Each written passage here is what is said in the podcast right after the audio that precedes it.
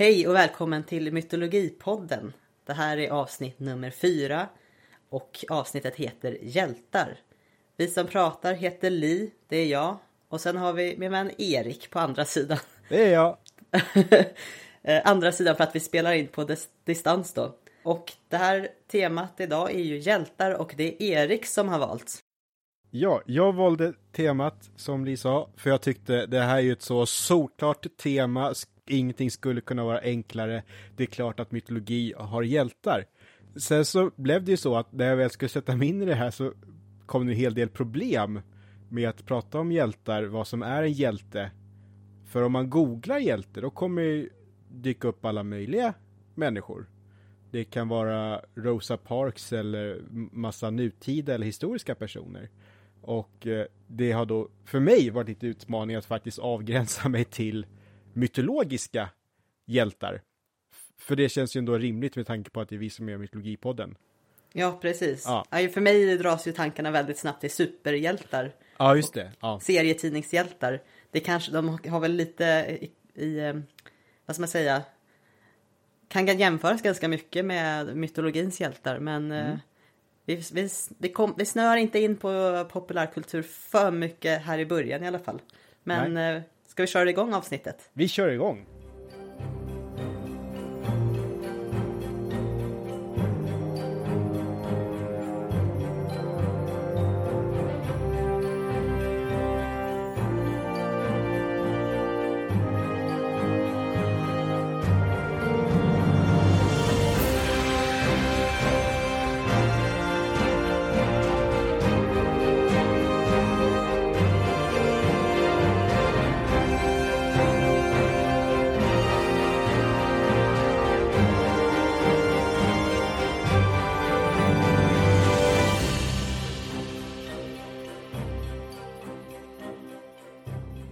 Eh, vi kommer prata om eh, två hjältar var i det här avsnittet. Men vi får väl börja prata lite allmänt om hjältar. Ja, och eh, någon typ av avgränsning och sådär, tänker jag. För som sagt, det finns väldigt många olika typer av hjältar, både inom mytologin, men också själva begreppet hjälte som så.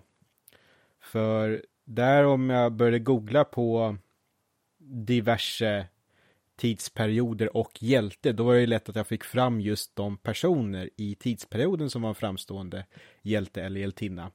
Till exempel, jag, jag har haft eh, Bodicka mycket i huvudet. Eh, hon som då var ledare för den keltiska eh, stammen i scenerna i dagens England.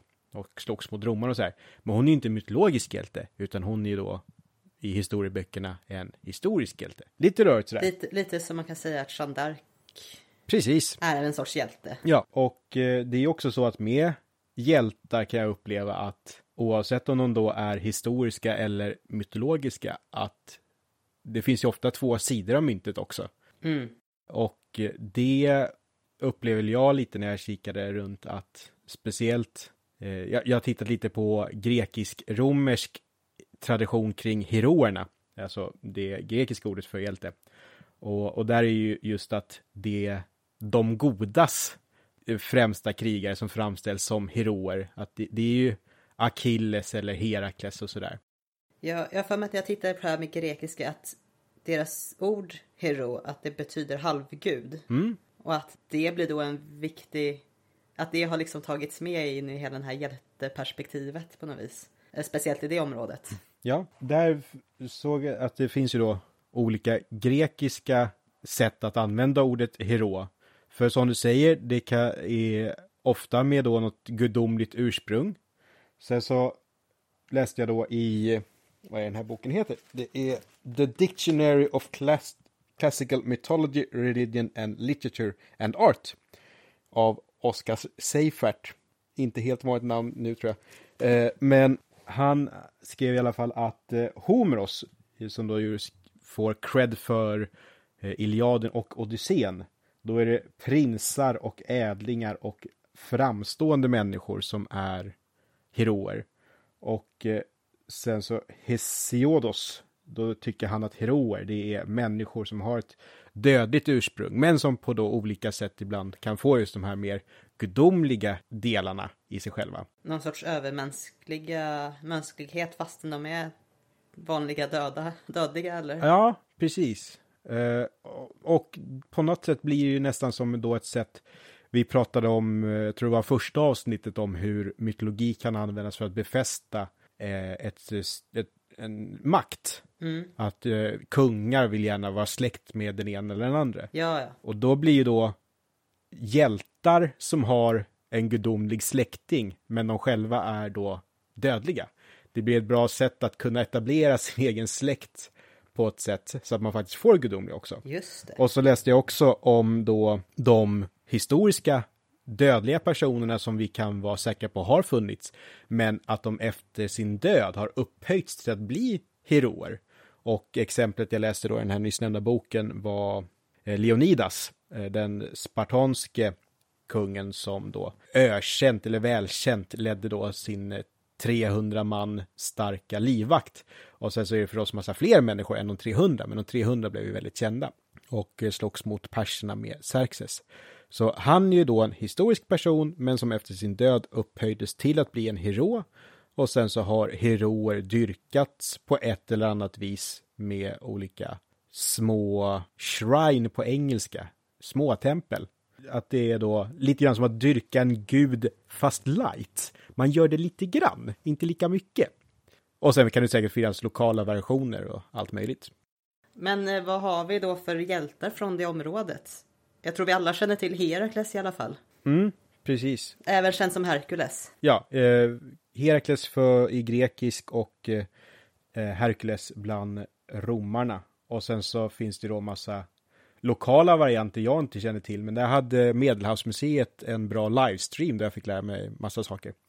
Eh, om lokala He Herakles-kulter. Mm. Men eh, sen så har vi då de från Iliaden och Odysseen. Då är det Achilles med flera.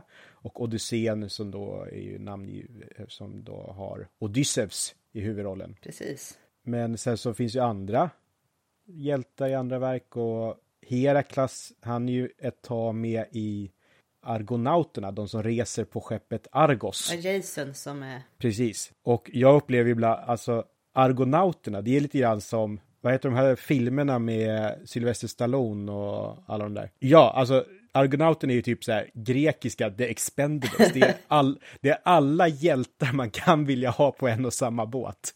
Och så ska de hitta den gyllene pälsen. Ja. Eh, och eh, jag skulle gärna se The Expendables fast i då antika Grekland. Alltså exakt samma skådisar som då är Herakles och Jason och, ja, och vara kul. Atalante som jag kommer att prata lite mer om. Jag sen. har inte sett uh, The Expendables men den, jag ser ju hellre den här grekiska versionen Ja. faktiskt.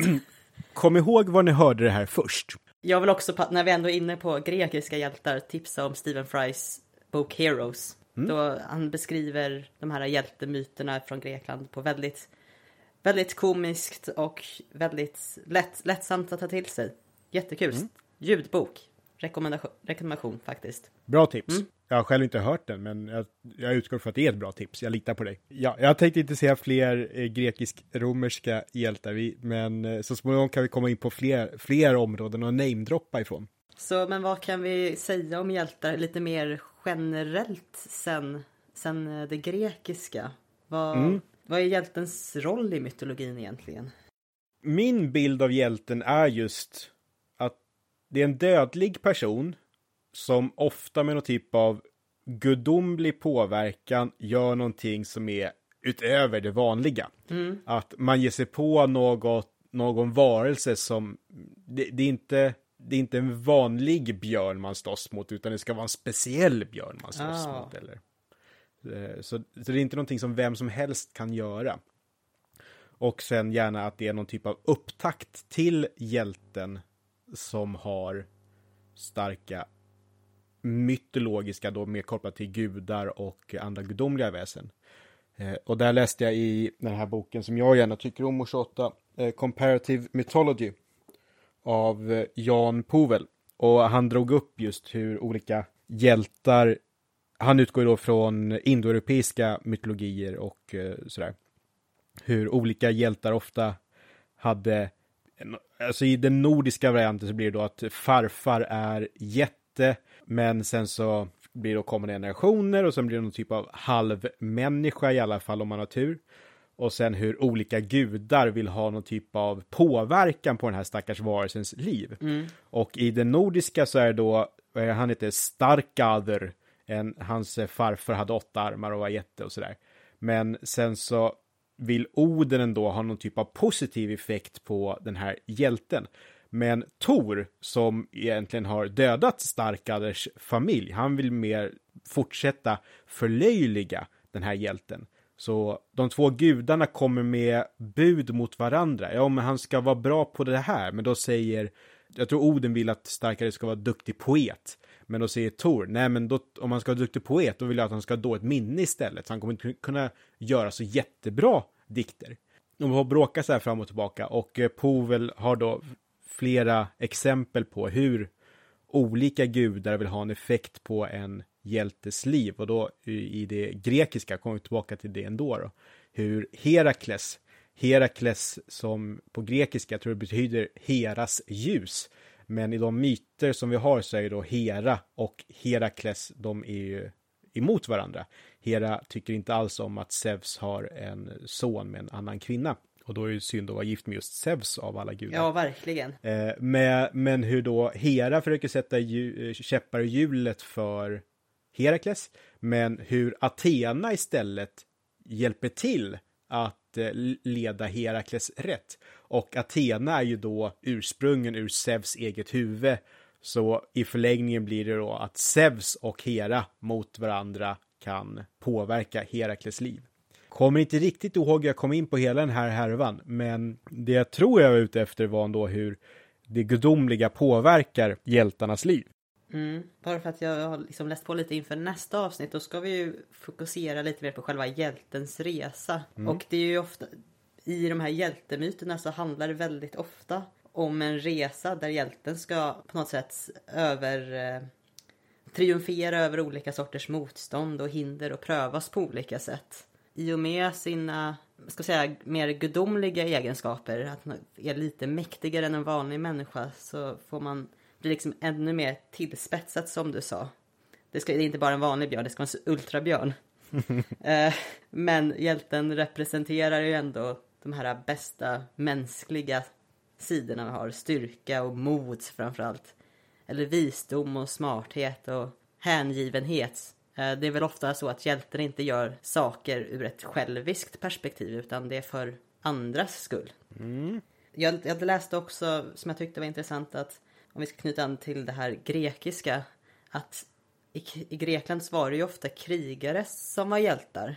Eh, men jag läste då att i Egypten så var det mer att präster och magiker var hjältefigurer för att man värderade det mer magiska lite högre i deras samhälle. Så då kan vi ju också liksom problematisera lite hjältetypen, hjältekaraktären. Man kan inte bara vara en uh, big muscly guy who beats the shit out of people. Eller monsters. det, finns, det finns variationer på hjälten. Ja, nej men för det var nog det som jag inte var helt inne på när jag kom på att jag vill att vi ska prata om hjältar. För för mig var det just en ganska en enhetlig roll. Och då är det kul att faktiskt få vidda den vin. Eh, att, eh, eller vidga den här vin. Att det, det finns så mycket mer än bara The Expendables. Precis. Men med det sagt så kommer vi nog ta upp lite Expendables karaktärer. Oh ja! ja. Men innan mm. vi går över på dem kanske vi ska bara lite snabbt ta oss igenom lite olika typer av hjältar. Dels så har vi ju det vi kommer fokusera på nästa avsnitt eh, ganska mycket. Liksom den här resande hjälten som ska ut på ett quest. Eh, Joseph Campbell har skrivit om det här motivet hjältens resa. Och vi tänker att med hjälp av lite populärkultur nästa avsnitt ta oss an det ämnet. Och den här questen eller resan går ju ofta ut på att uppnå ett mål eller förtjäna någon sorts belöning och resultera i att man lär sig något nytt eller lär, får några nya färdigheter. Ibland så är det en krigarhjälte som går ut på den här resan. Och krigarhjälten är ju en sorts hjälte och det är ofta deras stridsfärdigheter som eh, gör dem till hjälte. Och sen har vi nästa typ, kungahjälten. deras hjältestatus har ju kommit av att de är legendariska kungar och är väldigt skickliga ledare. Och där är vi också lite här träsket att gränsen mellan historia, legend och mytologi, det är en, en eh, historisk person kan ju bli en legend och i en lokal mytologi då bli en hjältefigur. Så att vi kommer nog eh, namedroppa lite, lite där också. Och de då mytologiska hjältar som vi nämner kan ju då för jätte, jättelänge sedan ha gått igenom de här större stegen du nu sa. Exakt. Sen har vi då kulturhjälten. Och det är en hjälte som genom sina bragder ger en sorts, en del av civilisationen till mänskligheten eller lagt grund till något sorts samhälle. Ett jättevanligt motiv är ju att den här hjälten på något sätt ger mänskligheten elden. För elden är ju ett sånt här himla viktigt verktyg vi har för att kunna skapa en civilisation. Det kan också vara kunskap om odling eller magi eller göra så att män mänskligheten blir dödlig och kan dö. Och det är oftast den här kulturhjälten är en man med övernaturliga krafter. Och det kan även vara då gudar som ses som kulturhjältar. Så att vi inte bara knutna till det mänskliga när man pratar om kulturhjälten. Eh, sen har vi också en nationalhjälte. Och det en, kan vara både en historisk individ eller en mytologisk individ. Eller liksom en historisk individ som blivit mytologiserad. Och det är ändå en individ som har lagt grunden till en nation, stad eller en stam. Och själva det som an anledningen till att det blir en hjälte är att de lägger någon sorts källa till en gemensam identitet till de som respekterar den här hjälten. Som du har varit inne lite på, att det blir någon sån här förfaders eh, typ förfaders koppling till sin stam eller familj beroende på. Sen har vi folkhjälten som kanske vi inte kommer vara så jättemycket inne och nosa på. För det kan också vara ganska eh, historiskt kopplat. Som exempel på det har vi ju till exempel Robin Hood då. Att det är ju en vanlig person med speciella färdigheter. Eh, en folkhjälte kan också vara en person som är väldigt lyckosam. Och de går ofta det vanliga folkets ärenden och tar upp kampen mot tyranner eller liknande bad guys. Och det är ofta i kanske folksager främst som vi har den sortens hjälte. Men det finns väl motsvarande inom mytologin också tänker jag. Och sen har vi också de här lite mer smarta och sluga hjältarna som kanske inte är nödvändigtvis de starkaste men de måste använda sitt intellekt för att liksom besegra eller överlista snarare sina fiender och en eventuell ondska trots att de egentligen är mer fysiskt mer kraftfulla än dem. Och sen finns det ju de motvilliga hjältar. Personer som inte vill bli hjältar. Ibland fördömda hjältar. Deras, och deras berättelse har ju sällan ett lyckligt slut. De går ju egentligen, de känner till sina begränsningar och skiter i, i dem. För att de har någon så ganska stark tro att, och skyldighet att, att trots att de möter sin undergång så ska de ge sig fan på att utföra det här de ska göra. Och det är ju, det är ju att det som blir någon sorts offer som också ger dem någon sorts hjältestatus. Att de väljer att offra sig. Ja, lite så. De lite varianter på det där. Och vi får väl se om eh, vad våra olika hjältar vi ska prata om. Var, var, vilken kategori eller vilka kategorier de passar in på. Ja, de två jag kommer prata lite om är ju helt klart resande krigare, spoiler alert. Ja. Och, och det känns ju ofta som att det, det är de som får ganska mycket utrymme och de som lättast kallar, kallas för just hjältar. Ja.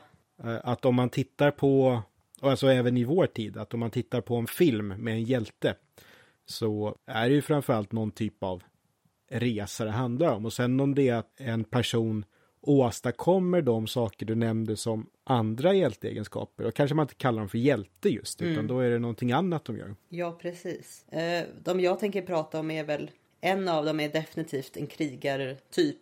Som, ja, men som ändå har blivit en nationalhjälte och jag tror inte att den här hjälten har någon historisk förlaga alls. Jag har inte sett, sett någon hint om det i det material jag har läst i alla fall. Ändå en nationalhjälte på så sätt att den är väldigt viktig för i ett väldigt lokalt perspektiv.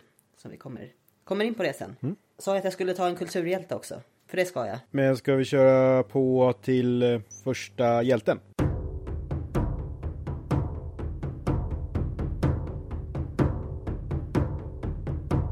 Som sagt, jag hade så mycket självklara förhoppningar eller förväntningar på vad jag skulle ta mig an det här ämnet. Och, och sen när jag väl satte mig ner så var det jättesvårt att välja några hjältar. Och dessutom så glömde jag ju bort en hjälte, så alltså tio minuter innan vi startade Skype här så kollade jag på en lista över hjältar för att det var kul. Och så såg jag ju i bokstavsordning Beowulf. Hur kunde jag glömma honom? Fullkomligt hjärnsläpp. Eh, Beowulf är då en anglosaxisk, eh, Eh, eller fornengelsk, inte anglosaxisk, fornengelskt eh, nedskriven text om just då hjälten Beowulf. Och han, han reser och han slåss mot monster och allt möjligt, så han är liksom typisk så. Och av alla forntexter i norra Europa så tycker jag själv av de jag läst är det Beowulf som har störst läsvärde nu med moderna ögon. Eh, men sen så, så nämnde ju du att det skulle vara kul om vi inte bara tog ett gäng snubbar. Ja. Och eh, så började jag tänka lite på det och det var då jag kom in på Boudica först. Men hon, hon fanns ju på riktigt. Och eh, så kom du också då med tipset eh, Atalante som jag inte hade i huvudet alls. Så det var ju kul att få fördjupa med henne och det är henne jag kommer snacka om snart. Men sen så bara lite kort spaning då som vi också har diskuterat tidigare du och jag. Att det mest är män som kallas för hjältar. Ja. Och, det, och jag, där- Oj, förlåt. Att jag, nej, Där men, först. ja, det är en av de här eh, böckerna jag läste inför här, eller encyklopedi, encyklopediverken. När det kom till eh, kvinnohjältar var ju att de diskuterade att kvinnor ofta fick den här liksom mer hjältegrejen av att de var, i sin, sin slughet var att de, deras sätt att vara hjältar på var ofta att vara listiga och på något sätt lura. Ja, men för att komma undan jobbiga grejer så fick de helt enkelt vara smarta för att kvinnor är ju inte fysiskt starka eller kapabla till något om man inte är jävligt speciell. Ja, nej, för det är det, eh, jag- för vi kan ju ändå, ja, men just det här när vi rabblade historiska hjältar, Boudica och Jeanne d'Arc. Eh, så det finns ju uppenbarligen kvinnor som lever upp till det i den verkliga världen. Ja, men sen precis. så då, eh, det, det är nästan så att man kan tänka sig att det finns någon typ av struktur som gör att kvinnor hålls ute från en viss typ av litteratur. Eh, hmm. Mm. eh, men, men hur som, Det där som börjar på P. Ja, patriarkatet. Men jag funderar i alla fall på vad för kvinnliga hjältar vi skulle kunna ha i det nordiska materialet. Och det finns ju sköldmör och valkyrior och sådär. Men man får inte riktigt en eh, bakgrundshistoria så mycket. Men däremot så i Hervara saga och Heidriks, Hervors och Hedreks saga. Då är det en person, hon heter Hervor i det namn hon får av sina föräldrar. Och jag tycker att det liv som barnet Hervor kommer att leva, det borde kallas för en hjältesaga. För det händer massa spännande saker. Men jag har inte sett Hervor någonsin beskriven som hjälte. Och, och då också lite intressant då med kvinnohjältar. För Hervor vill då inte lära sig sy och sådär som de andra flickorna. Utan hon fäktas med träsvärd. Och sen i övre tonåren så tar Hervor på sig herrkläder och tar sig ett manligt namn och ger sig iväg och blir hövding. Och eh, då är det hans mannar som också ser honom som en man. Men, men då sen när han åker runt och är hövding så kommer han också ta sig till sin pappas gravhög och skriker på sin döda pappa tills pappa kommer ut ur graven och de så här bråkar om ett förbannat svärd. Så allting man vill ha en hjältesaga finns ju där. Men istället så är Hedreks saga då en av de mer bortglömda fornaldersagorna enligt mig. Men det var inte Hedrek och Hervor jag skulle prata om. Utan jag skulle prata om eh, Atalante. Som då kommer från den grekiska mytologin. Och eh, så jag förstår från den här eh, boken jag nämnde för ett tag sedan så finns det två versioner av myten om Atalante. En arkadisk som jag förstår som att det betyder grekisk. Eh, och en boetisk version. Och det var ett ord jag aldrig hört talas om förut, men det verkar vara ett mer lokalt område i Grekland. Så där. Och den här boetiska versionen var inte alls lika spännande, så den skippar jag. Det är förstås två föräldrar till Atalante. Men pappan som i någon version är, någon version minst, är Zeus. eh, ville ha en son. Och då när det är så här, åh nej, en fl ett flickebarn, man sätter ut barnet i skogen. Eh, som man ju så gärna gör i den här typen av berättelser. Och eh, väl ute i skogen, då kommer tack och lov en björnhona som börjar amma den här lilla flickebarnet så att hon överlever. Och eh, sen kommer två jägare och hittar henne. Och de, de uppfostrar henne då till att också bli jägare. Men så jag såg det så fint beskrivet i någon av böckerna jag hade här så verkar det som att hennes eh, adoptivmors temperament har smittat av sig. Vilket jag tyckte var ganska rart ändå. Eh, och som kvinnlig jägare så svär sig då Atalante till gudinnan Artemis som också är en jägargudinna. Så de har ju vissa, eller flera likheter. Och eh, precis som Artemis och andra Artemis-prästinnor så ska Atalante fortsätta vara jungfru. Eh, det här är då någonting som kommer vara viktigt i olika myter. Jag, så jag förstår, det, det blir lite rörigt till slut så eh, håller Atalante fast för det här ganska länge i alla fall, men inte hela vägen till slutet. Men eh, det Atalante gör är då att det, det som vi då kan se som någon typ av mer heroisk insats än att vara jägare, det är då att eh, hon riktar sin uppmärksamhet mot det kalidoniska vildsvinet. Och det var det här jag inte ville spoila förut när jag pratade om att det inte var vilken björn som helst, Ah, utan okej. det måste vara en speciell björn. Eh, utan det jag ville säga egentligen var att det kan inte vara vilket vildsvin som helst, det måste vara det speciella vildsvinet. men, men jag fick bita mig i tungan där. Och det är några andra hjältar med det här också. Och eh, det är då ett speciellt vildsvin, men Atalante är då den första som lyckas träffa vildsvinet med sitt spjut och för sin insats så är det sen Atalante som får behålla eh, vildsvinets huvud och eh, päls. Och det här känns som att det är någonting som dyker upp i flera grekiska myter. Om man tar Herakles som sen går runt med sin, eh, sin lejonpäls och eh, argonauterna som är ute efter det gyllene skinnet. Så pälsen där är ju ganska viktig. Eh, Och sen så är faktiskt Atalante med i den här gruppen av Argonauterna. Så hon är med på båten också. Så hon är med i det här Dream Teamet. Så vi måste komma på vilken skådis som ska vara händelsen. Men det, det kan vi ta. Min tanke går till Michelle Rodriguez, bara så här snabbt, men eh, Okej. hon är ja. hardcore. Då, då har vi löst det redan. Jag var beredd på så här halvtimmes lång diskussion. eh, men Atalante då, hon finns då i olika myter och eh, är jägare och eh, hon rör sig så lite i en manlig sfär apropå det vi nämnde innan. Men jag tittade här i en bok som heter Den grekiska mytologins värld av Richard Buxton. Och där har de tagit med lite sådana här um, grekiska vaser.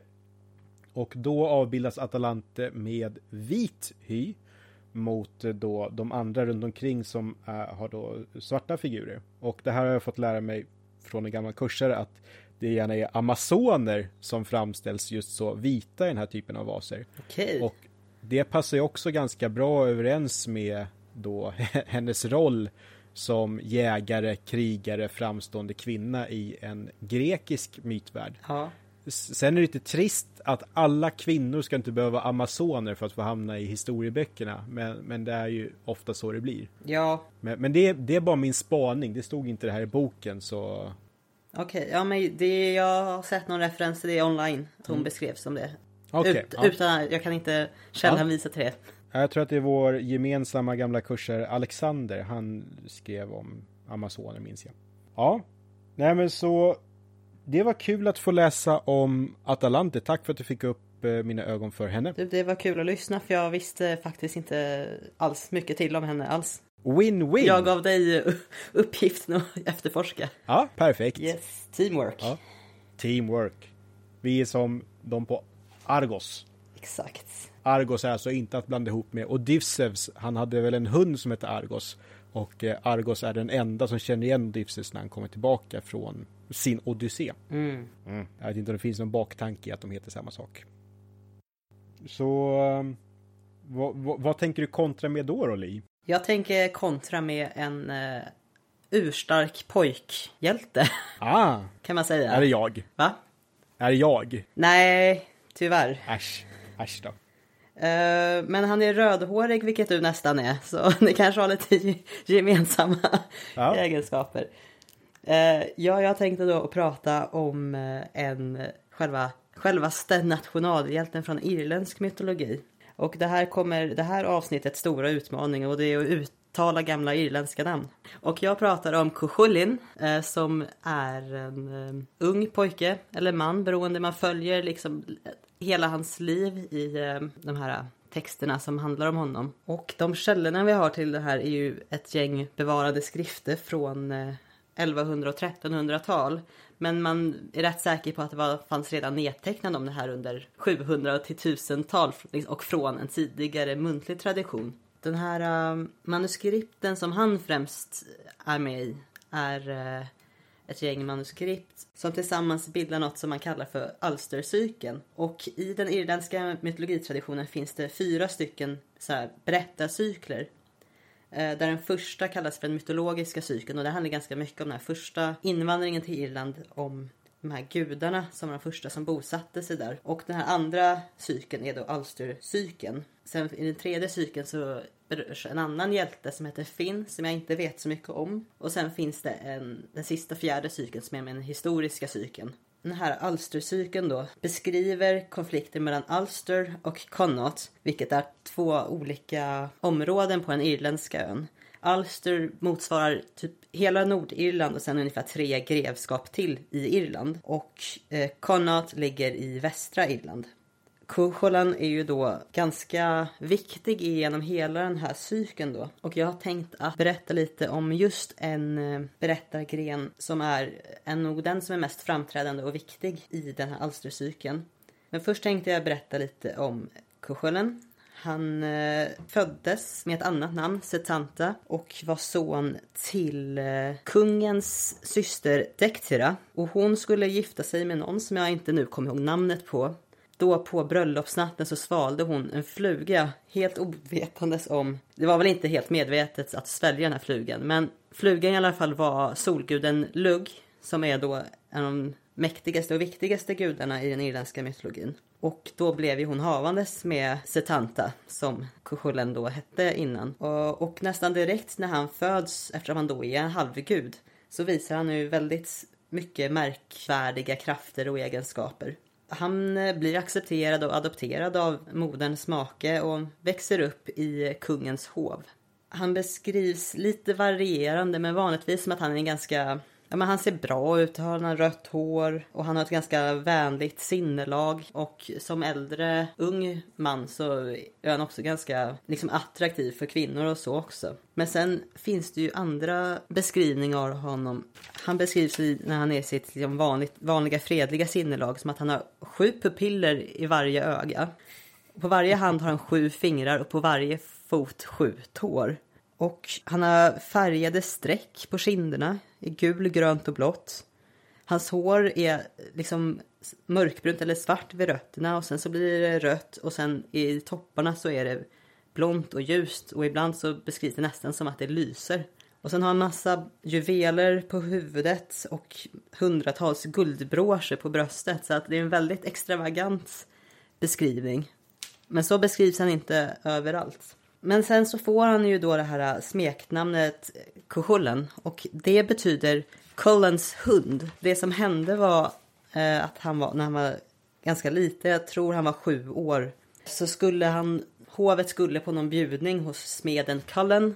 Setanta som han innan heter då dyker upp där och möts då av eh, Cullens vakthund som börjar skälla på honom och anfalla och Setanta försvarar sig själv och slår ihjäl den här hunden, en liten sjuåring. Mm. Och så kommer alla ut och bara men och Kallen bara ah, nej min hund vad har du gjort? Eh, de var ju lite imponerade också. Och Setanta erbjuder sig att nej men det är lugnt jag kan, eh, jag kan vakta ditt, din hall och grejer tills du har lyckats föda upp en ny hund och därför får han då det här smeknamnet Kullans hund. Det är en ganska rik berättartradition kring den här karaktären. Massa olika bragder som han genomför och utmanar både liksom under hela uppväxten. Men en av de här äh, då stora berättelserna om, honom där han är avgörande är en äh, berättelse som kallas Thanibo Kolanja, tjurräden i Koli. Och det är då en konflikt mellan regionen Ulster, eller kungadömet Ulster och kungadömet Eh, Connaught. Och drottning Mev i Connaught är väldigt sugen på att eh, stjäla den bruna tjuren som finns i Ulster. Tjurarna är väldigt viktiga. Har man de här kraftfulla tjurarna så visar det på stor makt och status. Eh, och de har redan en vit tjur hemma som är också, den är väldigt eh, den, väldigt, den är inte obetydlig om vi säger så, men Mev, drottning Mev nöjer sig inte med den. Så de marscherar, eller hon sammankallar en armé och marscherar mot Ulster för att stjäla den här bruna tjuren. Tidigare så har en förbannelse drabbat nästan hela Ulsters styrka och Kuchullen är den enda som är opåverkad av den här förbannelsen. Så han får på helt egen hand försvara hela det här kungadömet mot Connaughts armé. Eh, till en början så använder han och hans vän en sorts gerillastrategi för att liksom fördröja den här armén. Och till sist så möts, möts de upp med armén vid massa floder och det liksom bromsar upp deras, deras fram... Säger man? Framfart. Framfart, precis. Det hela mynnar ut i att det liksom, de måste ställa upp med liksom tvekamper mot eh, Kochullen. Och så det blir väldigt många tvekamper i flera månader faktiskt. Oj. Ja. Kochullen han får stöd från eh, olika gudar. Den här guda, äldre gudafolkbefolkningen kallas för Thwaha Thanan. Och där Lugg är en av dem. Eh, men även Morrigan som ofta dyker upp i viss populärkultur är också en av dem. Och hon vill ju liksom först på något sätt attrahera Kochullen. Och, men eh, han avvisar henne och då blir det liksom lite fight mellan dem. I en senare strid så måste Kochullen tyvärr strida mot sin fosterbror och vän. De strider i tre dagar. Ja, fosterbron blir ju dräpt då. Kochullens far Lugg ja, alltså framträder då inför Kochullen och säger att ja, det är jag som är din far och han läker då Kochullen och söver honom under den här läkeperioden. Och medan Kochullen sover så är det en uh, ung en trupp med väldigt unga krigare från Alster som blir totalt förintade av armén från uh, Connaught. Och när Cullen vaknar så får han något som nästan... Han, han genomgår en förvandling och det här är en ganska speciell förvandling. Han blir helt vansinnig. Jag vet inte om det här hände vid fler tillfällen. Men det är nästan som man kan jämföra med att han går bärsärkagång. Men han förvandlas och hela hans kropp nästan vänds bak och fram där hans hälar och skinkor och vader hamnar på framsidan av kroppen. Håret blir helt vilt och tar eld. Och det sprutar eld ur munnen och det rinner svart blod ner från hjässan det fanns alla möjliga fler beskrivningar av att det ena ögat ploppar ut medan andra åker in i huvudet. Eh, jag tror det finns fler olika variationer på det här. Känns nästan som i filmen Akira. Alltså det är ett filmiskt det du beskriver. Ja, och det vara väldigt, tydligen väldigt svårt att få lugna ner honom efter det. Han måste liksom överösas med kallt vatten tre gånger. För han, ja, han är så uppe i varm, varm helt enkelt. Ja, sen så slutar den här konflikten. Det har hållit på länge och det är mycket strider. Och det blir ett stort klimaktiskt slag. Mev har ju till slut lyckats fånga den här tjuren och retirerar. Tar med tjuren hem och vad gör den här bruna tjuren? Jo, den börjar bråka med den vita tjuren och dödar den. Och helt skadad så, så rymmer ju sen den här bruna tjuren och kommer då återvända till Ulster. Men den dör helt utmattad. Så, så mycket för ingenting kan man ju tycka. Det blir förluster ja. för båda, båda tjurarna dör.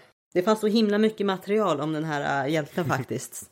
Och mm. jag valde bara en och jag har komprimerat det här väldigt mycket för att kunna berätta. Och äh, Kuchullan han har, äh, han har ju en uppsättning magiska vapen, bland annat ett, ett spjut. Och det är inte bara, det, ja han använder det för att döda den här fosterbrodern. Men om jag uppfattade det rätt så dödar han också vid något tillfälle sin son. Eller om det är två varianter på samma. Mm. Men han dödar ju tyvärr folk som står väldigt nära honom. Han, Kochulen dör bara 27 år gammal i något slag. Men han ska så envist fightas så han, han binder sig fast vid en någon sorts påle för att kunna stå upp och fightas in i det sista och dö stående. Det är ju det hårdaste jag har hört på länge. Ja, så att det här det är en väldigt, väldigt krigisk individ. Men det som var liksom intressant med de beskrivningar jag läst är att han är ändå väldigt så här kvällkritisk. Att han inte är och strider utan liksom det mer i normala så är han liksom väldigt lugn och tillbakadragen. Så han har verkligen två sidor och är ganska komplex på det sättet. Han är väldigt benägen på att ta, ta sig an väldigt svåra uppdrag väldigt tidigt. Jag menar som sju år bara, nej men jag ska vakta hela din hall och grejer och vi är väldigt villig att beskydda folk. Eh, han, han var ju siad att dö ganska tidigt också. Ja, Jag tyckte att det var, det var häftiga sådana just hjälteelement du tog upp. Och jag tänkte på Herakles som vi då ständigt återkommer till. Mm. För, och eh, det som jag också prat, det vi pratade om här innan. Att eh, om någon dödar ett djur så är det inte ett speciellt, eller det måste vara ett speciellt djur. Och här dödade han ju då en hund ganska tidigt. Så då kanske hunden inte var så speciell, men det är en speciell situation. Ja, Och, och det eh, med Herakles, där redan som spädbarn så stryper ju Herakles en orm. Så, så den typen av händelser kan ju då vara återkommande när det handlar om hjältar. Och sen så nämner också det här eh, bärsärkagången och då han har ihjäl folk i sin närhet. mm. Och just när det kommer till Herakles så sätts ju han i blint raseri och han dödar väl sin fru och son har jag för mig. Och är förstås väldigt ångerfull när han kommer ur det här raseriet. ja. Så det är ju flera sådana typiska hjälteelement. Jag tycker då är det lite häftigt hur de här historierna kan vara spridda över ett så stort område. Ja men precis. Det är ju det här också att han är så himla väldigt, han beter sig ganska vuxet som barn redan. Som också är inte helt ovanligt eh, hos hjältar och halvgudar. Att de är lite märkliga från början. Ja, en till eh, grej som är så här stereotypisk hjältedrag hos eh, Kuchullen är ju att han har, eh, har någon sorts kompanjon i form av någon sorts djur. Han har ju en häst då som eh, ska då vara en häst som är väldigt stolt och det ska inte gå att tämja den här hästen men de blir ändå så här partners och kommer överens och den här hästen är med honom hela livet. Hela livet, inte så långt liv förvisso men hästen är med. Eh, och, det, men det, och det är först när Kuchullans död närmar sig som hästen försöker att inte bli fäst vid vagnen som, som man brukar dra då Kuchullan i. Ja, jag hade inget så mycket mer att säga om den här karaktären men vi kommer lägga lite, i biblioteket så lägger vi lite referenser till vilka texter som, som en del av den här informationen kommer ifrån. Så att eh, ni som lyssnar kan kika lite närmare om ni vill veta mer. Jag kommer lägga upp en eh, länk också till en Youtube-video där är en, jag tror att det är sångaren från The Dubliners som läser upp lite berättelser om den här karaktären. Mm. Behöver en liten paus här känner jag. Ja, Om du inte har några fler kommentarer nej, nej, nej.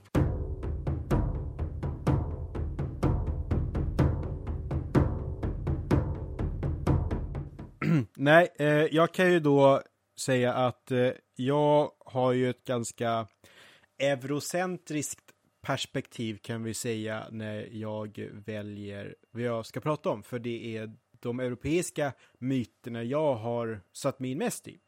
Och eh, då är det såklart, jag, jag missar ju gärna omvärlden. Men då så sa Li i alla fall, det vore kul om du tog någon egyptisk.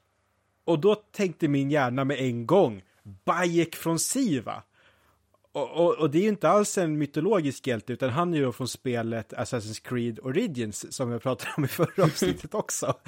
Eh, som jag nu har Platinum-trofén i, så jag är väldigt stolt över vad jag har lyckats åstadkomma. Men det tänkte jag kunde vara en väg in i ett mellansnack om lite populärkultur. Vad säger du om det, Li? Ja, det blir skitbra. Populärkultur och hjältar. Eh, och, och då kan man ju då säga att Li sitter ju faktiskt i en Doctor Who-tröja. Och skulle du säga att han är en hjälte? Oh ja. Mm. The Doctor är, är verkligen en hjälte. Kunskapshjälte, resande hjälte? Resande hjälte, absolut.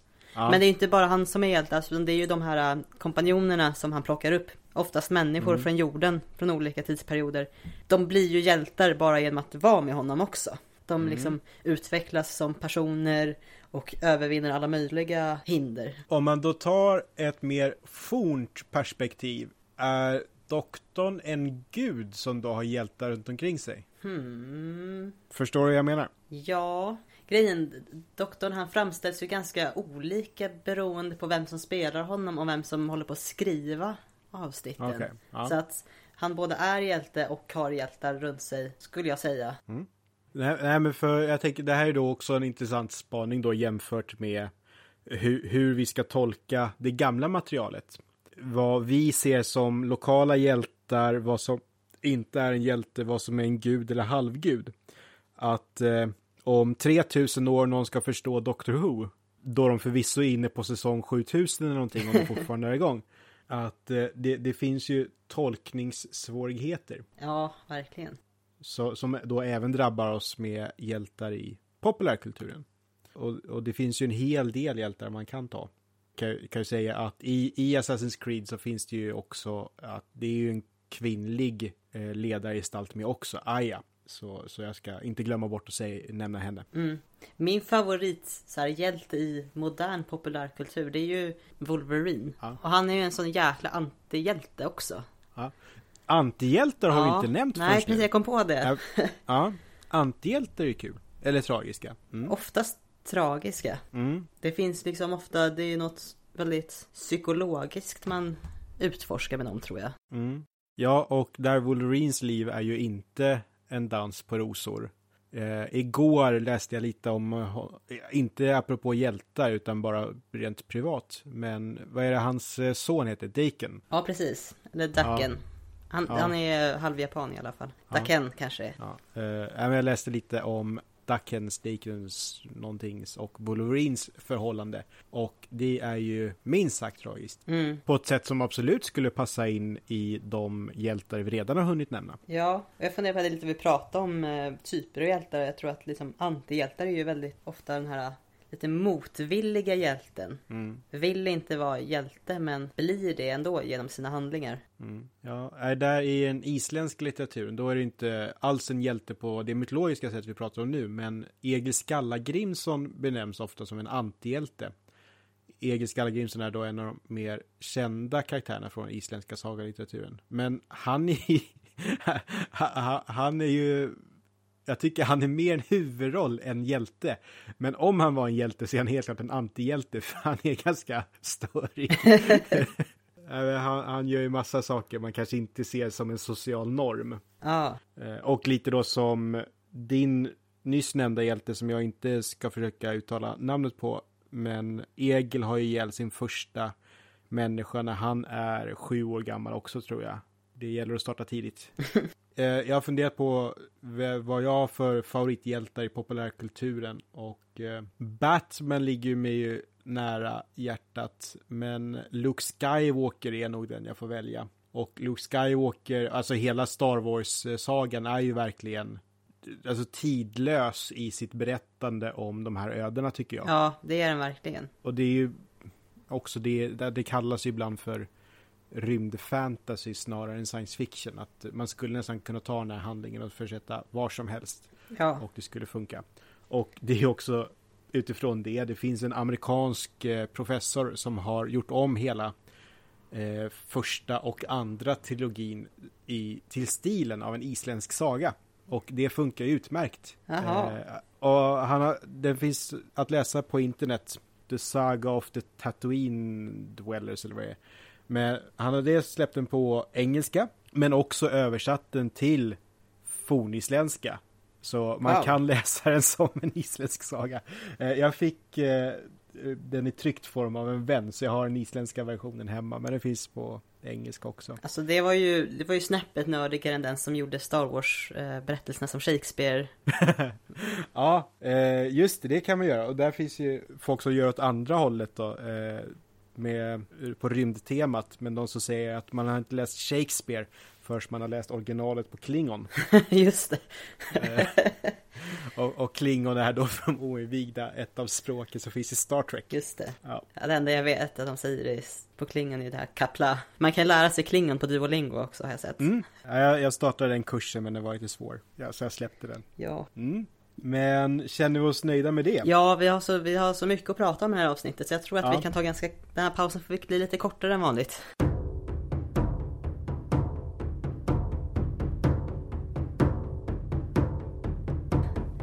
Ja, nej men för då ska väl jag ge mig på min andra hjälte och nu har jag redan kuppat in två stycken minst nordiska hjältar.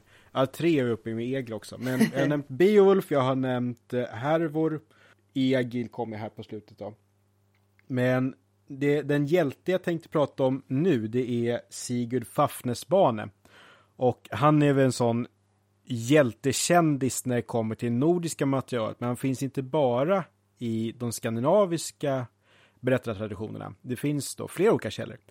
Och om man tittar på Norden får jag säga, för Island är ju viktigt där, så inte bara Skandinavien, men det är i den äldre Eddan kan man läsa om Sigurd och hans liv och omgivning. Det är gärna så att när det handlar om fornnordiska hjältar och figurer så börjar det alltid några generationer innan.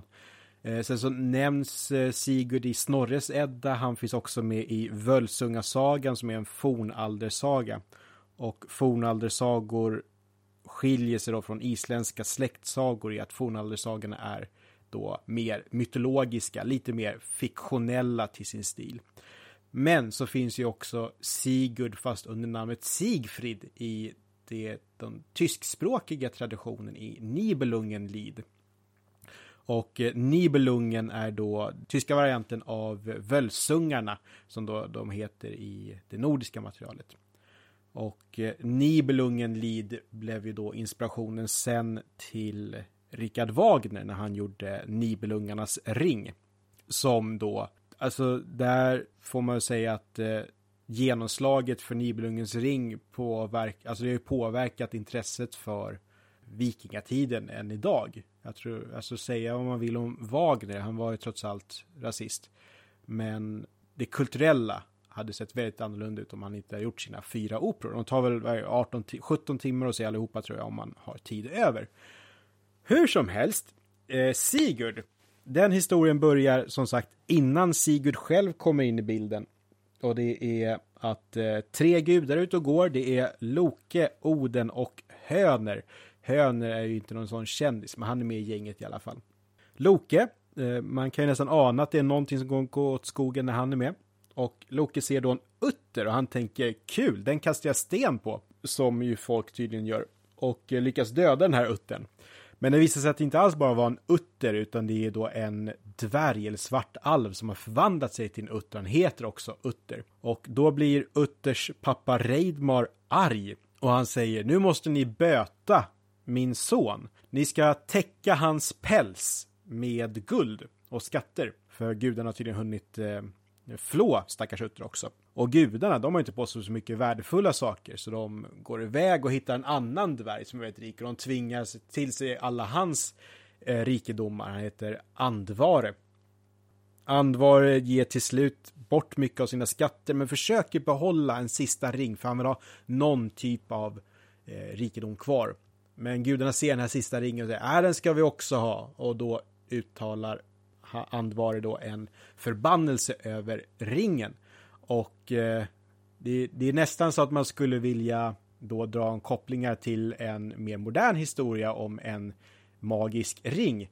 Men det, nu vet jag att det är du Li som är Tolkien-experten av oss två. Men jag tror att Tolkien själv har ju sagt att båda ringarna är runda och där slutar likheterna. Ja, det är lite, han har tagit från just den här berättelsen så är det andra grejer i samma värld som har blivit lite mer inspirerade. Mm. Berättelsen om Turin Turambar i Children of Hurin som man kan läsa om i The Silmarillion är just det här med cursed gold och grejer. Ah, och så Ja. så att det, den, den har ju en del. Och eh, drakdråpet. Mm. Dit vi kommer. Spoiler ja, förlåt, men det, den berättelsen har mer att hämta Ja, än vad själva Just sagan ringen. om ringen ja. ja, alltså jag är så imponerad över din Tolkien-kunskap. Snyggt. Eh, hur som helst. Sen så går jag för gudarna ska täcka den här stackars utterpälsen med guld. Och såklart så när de känner sig nöjda så sticker det fram lite, lite päls fortfarande. Och eh, Reidman han säger jag kan fortfarande se päls av min döde son, nu får ni skärpa er. Och Loke som då förstås har försökt dölja den här förbannade ringen. Han lägger dit den och sen är alla nöjda. Eh, ett tag i alla fall, för då så ska då Reidmars släkt, eh, det är han och hans två andra söner, det är Fafner och eh, Regin. De ska då dela på rikedomarna. Men det är då ringens kraft tar över. Fafner slår ihjäl sin pappa har jag för mig.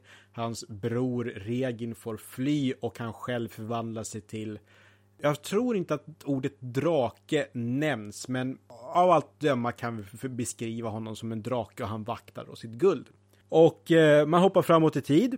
Det är förstås massa saker som händer, men Regin som då är brodern i exil, han drömmer ju fortfarande om det här eh, guldet. Men han tar tjänst hos någon kung och så kommer då en ung man, en ung pojke som heter Sigurd och blir lärling hos Regin som är smed. Och de smider tillsammans ett svärd som heter Gram eller Gram och det är så oerhört vasst. Så om man höll svärdet i vatten i en liten bäck och så fick, eh, säg, jag tror att det är en tuss med ull som bara flyter emot det, så klyvs ullen trots att det är så oerhört lite kraft som är med i bilden. Och det här svärdet kan också då klyva ett helt städ då känner regeln att här har jag faktiskt någonting som skulle kunna bli bra. Så han berättar om en plan hur han ska kunna bli ofantligt rik. Och han tänker såklart dela skatten med Sigurd om Sigurd hjälper honom. Och Sigurd, han är ju som alla pojkar är i hjältehistoria. Han vill såklart ha någon typ av framgång, så han är med på det här. Så de drar dit eh, Fafner, lever, och eh, Fafner ger sig kryper varje dag ifrån sin skatt ner till vattnet för att dricka. Där kan man se ett sånt tydligt spår i marken. Och där gräver då Sigurd en grop och sen väntar han tålmodigt på att Fafnir ska krypa över igen. Och när draken är över då hugger han uppåt, dödar draken och är jättenöjd. Och han skär också ut hjärtat ur Fafner, för det vill tydligen Regin ha. Och sen så ska han då tillaga det här hjärtat åt Regin som vill äta det. Och då håller han det över elden. Och sen så ska han bara känna efter lite och se om det är genomstekt. Och då bränner han sig på hjärtat, stoppar tummen i munnen och då får han i sig drakblod. Och det gör så att han kan förstå fåglarnas sång. Och då hör han hur fåglarna säger att, hans, eh, att Regin kommer att svika honom och döda honom och ta guldet själv. Och det kan såklart inte Sigurd leva med för då kommer han dö. Så han slår istället ihjäl Regin. Han tar guldet och packar det på sin häst Grane och rider in i solnedgången i princip. Och sen är det då en rad olika äventyr som händer efter det. Han kommer till exempel se en, en borg som står bland massa lågor och flammor. Och han tar sig i alla fall in där och hittar en person som ligger och sover. Och han undrar vad är det här för kar? Så han tar av den här mannen sin ringbrynja.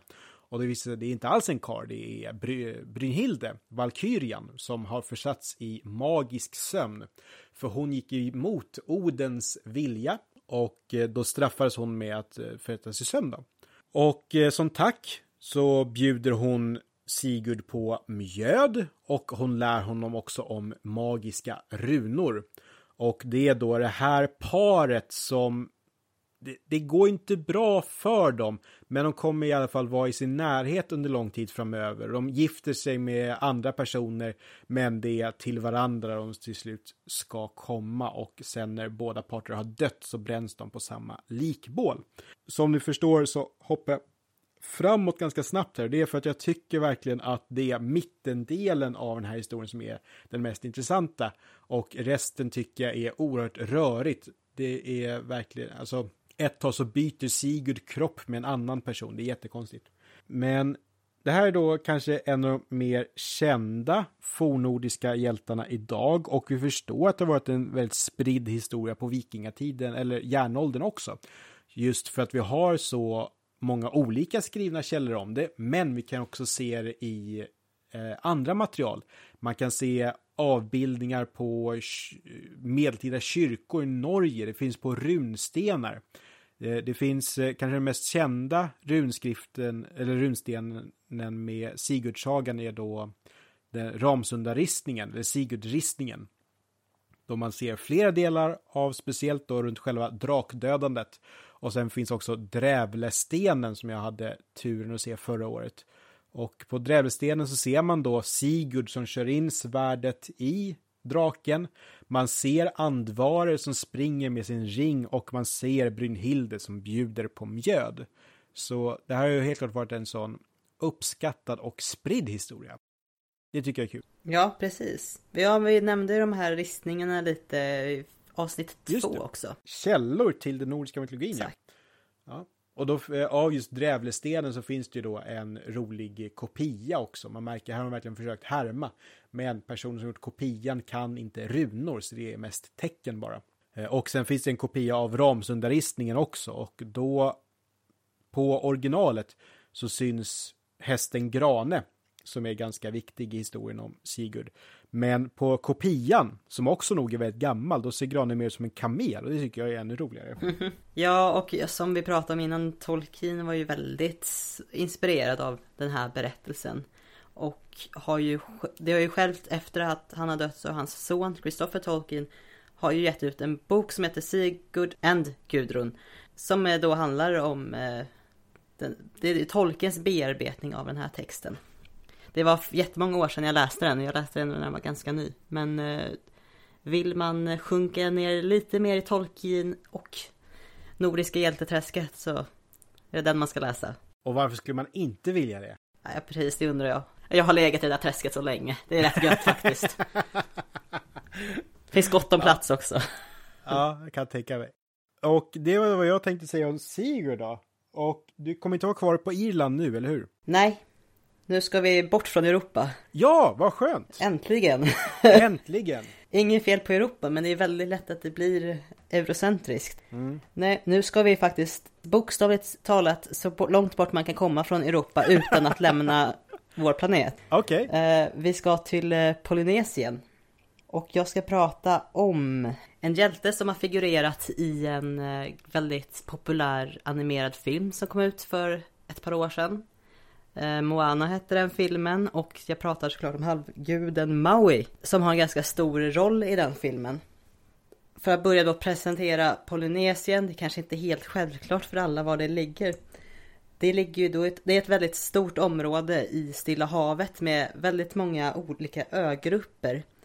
Där vi har Nya Zeeland längst ner i syd och så Hawaii åt nordöst. Sen så in, innefattar det även Tahiti, Samoaöarna, Tonga, Tuamatu och Cooköarna, Pitcairnöarna och lite mer. Så att det är ju liksom väldigt många områden. Det, de har ganska lik, lika myttraditioner i hela det här området. För att man har ju befolk, befolkat de här olika öarna från olika, inte från olika håll utan från samma håll. Och det är en ganska, under ganska lång tid, det har ju varit ganska lång tid innan man har befolkat alla de här öarna.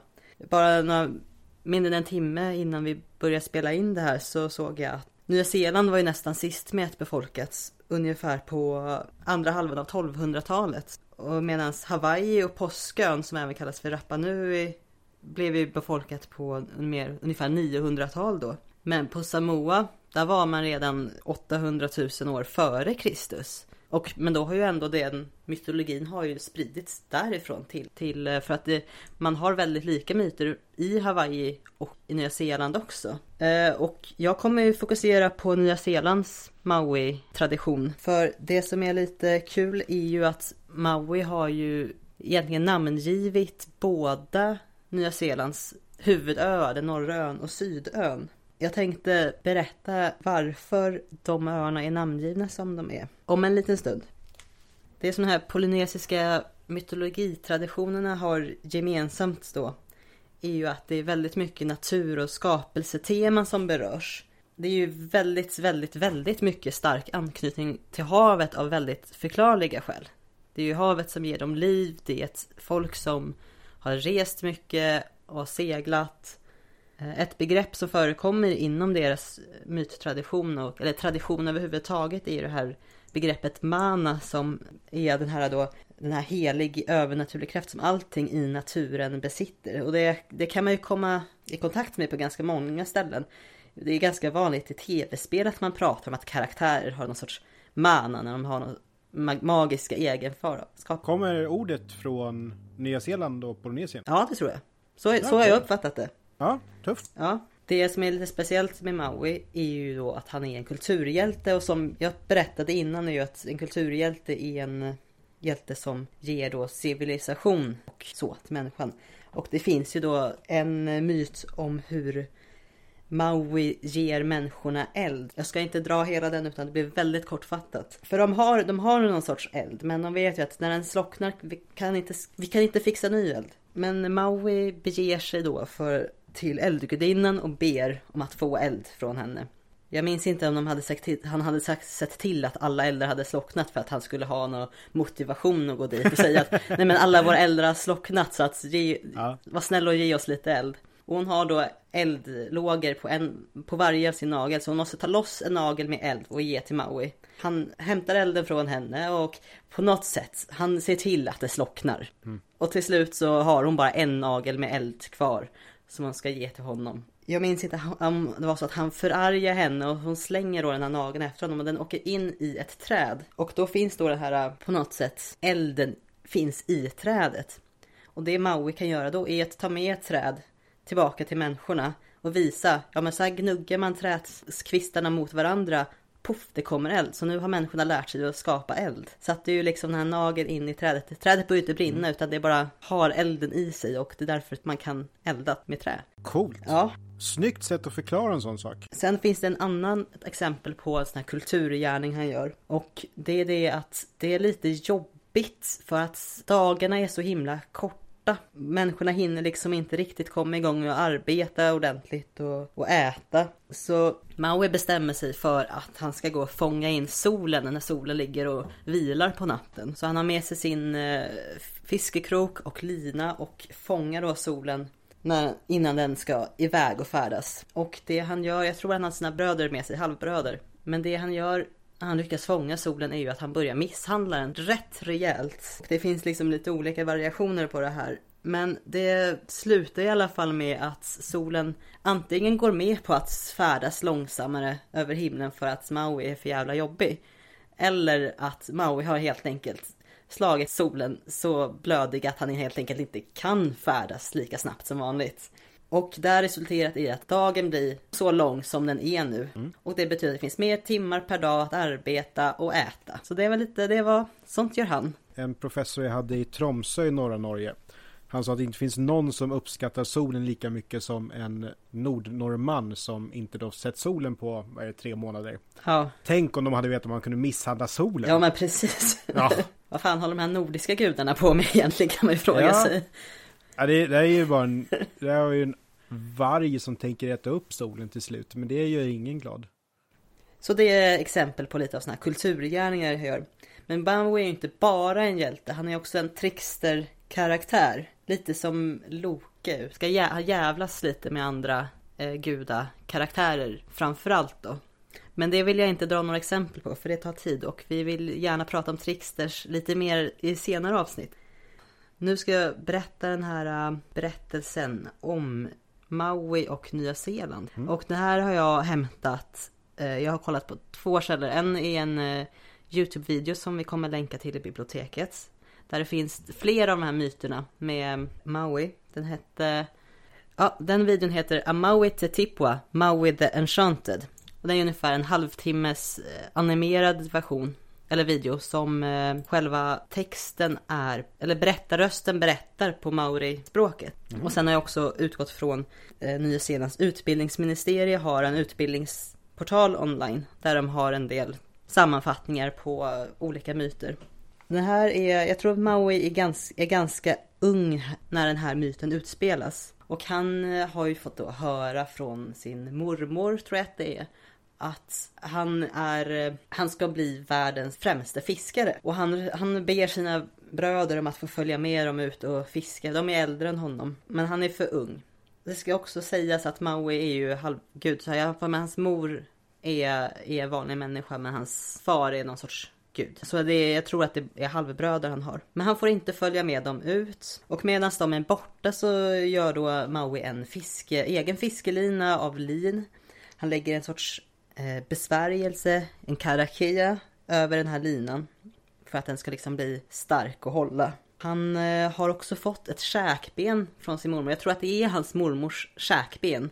Som då är en sorts fiskekrok. Och han eh, avbildas ju väldigt ofta med det här benet som är fiskekrok. Och han eh, gömmer sig i brödernas kanot. En eh, kanot eh, där nere kallas ju för waka. Bröderna de märker inte att han har gömt sig där och åker ut och fiskar och när de är väl är, eller de kivas lite, någon märker att fan den är, wacken är ju tyngre än vanligt och någon bara nej men du har druckit för mycket av den där skiten igår och bla bla bla. Det är inte alls tyngre. Men de är väl så långt ute på havet att eh, Maui vet att nu kommer de inte vända tillbaka så visar han sig och avslöjar att han är med. Bröderna blir ju inte så himla glada men Maui säger att Men jag är ju förutspådd att bli en fantastisk fiskare, jag måste få vara med. Bröderna är arga och de ska börja, börja fiska och Maui han läser ju även Karakia, alltså en besvärjelse över deras fiskeredskap. Och de fångar ju mer fisk än vad de någonsin har gjort. Men Maui har inte fått prova än. Maui ber om bete. Eh, de vägrar att ge det till honom. Och det Maui gör då är att ja, ge sig själv en snyting som börjar blöda näsblod. Och då tar han blodet och eh, smetar ner det på sin fiskekrok. Och slänger ner, slänger ner i havet. Och han får ju napp direkt. Han har fått en stor firre på kroken. Som kan dra hela deras waka. Och bröderna börjar bli lite rädda och ber honom att kapa linan eller släppa den. Men eh, Maui envisas med att dra och dra och till slut kommer den här jättefirren upp och den är gigantisk. Ja, Maui han säger ju att deras mormor har liksom sagt att deras folk skulle få en sån här jättestor fisk. Och eh, ber sina bröder om att men eh, ni får vakta den så ska jag åka och hämta vårt folk. Så Maui åker tillbaka till deras bosättning och hämtar alla andra. Deras, vad ska man säga, deras stam. Och medans Maui är borta så börjar bröderna stycka upp den här fisken och dela på en, hugga loss bitar och grejer. Maui, och Maui återvänder till slut med befolkningen. De är imponerade. Wow, vilken stor fisk! Sen kommer de närmare och de här bröderna, ja deras girighet avslöjas för att de har liksom börjat försöka dela upp den här fisken. Eh, men över många tusen år efter den här händelsen då så har ju de här, eh, den här, den här fisken har blivit ett landskap och de har liksom blivit berg och dalar efter de här um, styckningarna som bröderna har gjort. Och det landskapet som det då är, är eh, Nya Zeelands norra ö, Aotearoa. Nu, nu använder man namnet Aotearoa för hela Nya Zeeland. Men eh, förut så var det bara norra ön. Och nu kallar man på maori då den norra ön i Nya Zeeland för Ika Amaui, vilket betyder Mauis fisk. Mm. Och den södra ön har kallats, eller kallas för, men på, i vissa områden för Tewaka Amaui, alltså Mauis kanot. Så Nya hela Nya Zeelands existens är kopplat till då de här fiskemyten med Maui. Eh, nu kallar man den södra ön för Te Vaipuanamu. Någonting sånt i alla fall. Som betyder gröna stenens plats ungefär. Och det är en, det är, det är en annan myt det. Som jag inte kommer ta upp. Men jag tycker det är liksom, det är väldigt kul att här har man liksom myten bara i vad man kallar sitt land för. Mm. Jag tycker det var jättespännande att läsa, läsa mer om Maui. Eh, jag hade, den enda referens jag hade, och det var ju väldigt nyss, är ju från den här filmen då. Dwayne The Rock Johnson har rösten som den här karaktären. Han är ju en väldigt, väldigt stöddig karaktär och skryter ju om alla de här coola grejerna han har gjort. Hur han har hjälpt människorna. Och att han är en hjälte och så. Jag har ju, jag har ju tyvärr inte sett filmen än. Jag tror jag har sagt det i tre avsnitt nu att jag borde titta på den här filmen, men jag har inte gjort det än.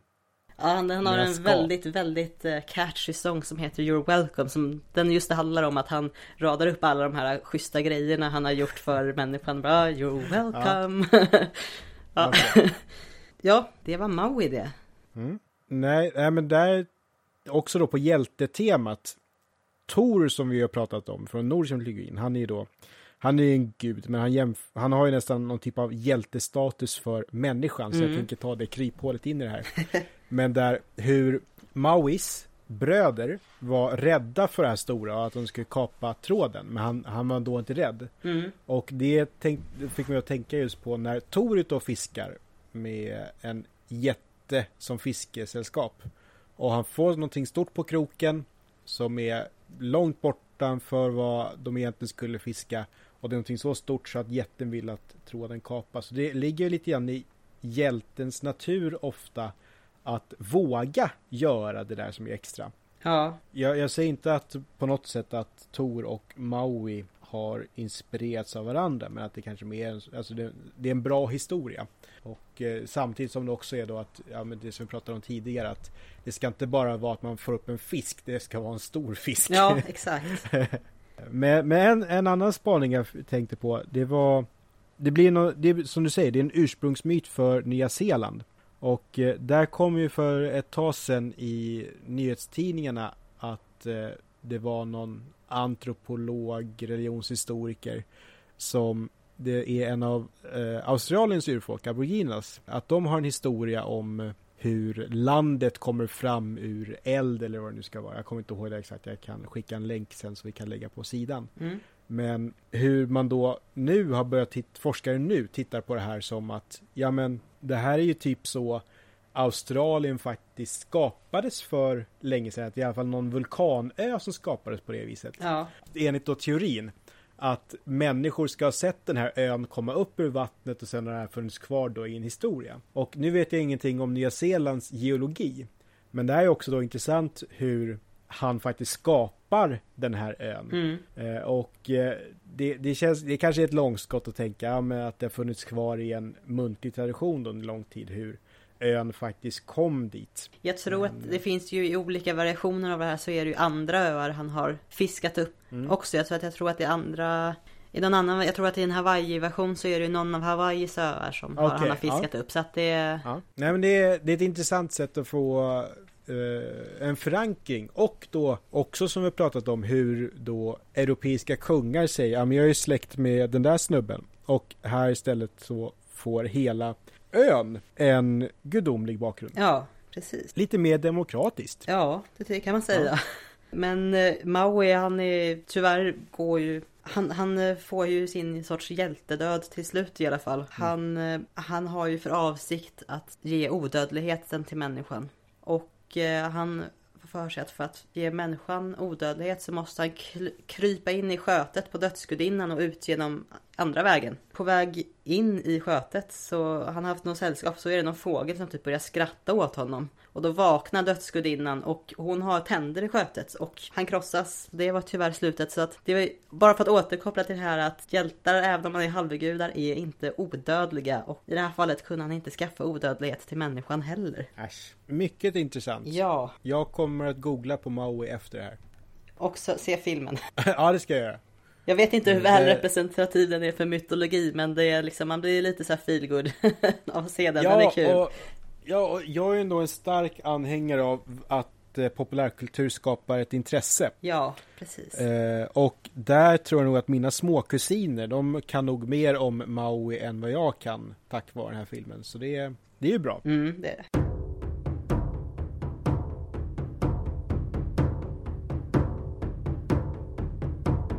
Nej men sammanfattningsvis, att det... eh, hjältar finns gemensamma drag, men förstås också det som särskiljer dem. Exakt, jag undrar om vi ska gå igenom lite de här olika typerna och se om vi kan eh, få in vår, några av våra. Mm. Vi har det här med questen. Mm. Det, I det, i jakten, där, vad heter hon, Atalante som jag pratade om. Mm. Speciellt, visst hon, hon rör sig iväg och ska ha tag på det här vildsvinet. Men att hon faktiskt sen är en del av argonauterna också. Hon är ju verkligen på en resa. Ja, Hon tycker jag passar in där. Sen så Sigurd eh, Drakdödaren. Han, visst han rör ju mycket på sig. Men jag kommer nog, jag väntar med att säga om han borde höra hemma där eller inte. mm. Nu har jag tyvärr inte läst på så jättemycket om alla de här eh, Kuchulans grejer. Men han har ju väldigt många, många olika svåra uppgifter att lösa på sätt och vis kan man ju säga. Fast ja, han, han löser ju typ allt genom kamp. Så det, det är ju liksom en klockren krigarhjälte. Vi kan se, vi har ju lite olika, skrivit ner lite olika exempel på den typen av hjälte här. Det är ju som du pratade om, Odysseus nämnde du i början av avsnittet. Argonauterna är ju absolut ute och reser. Och Herakles har ju också alla de här svåra uppgifterna som man ska lösa. Eh, Lancelot och Galahad från Storbritannien då. De är ju på en quest efter den heliga graal. Just det, kung Arthur som jag trodde skulle genomsyra hela det här avsnittet, han faller ju helt och hållet i skuggan. Apropå Galahad och Lancelot. Ja, och sen krigare, där var ju nästan alla här krigare.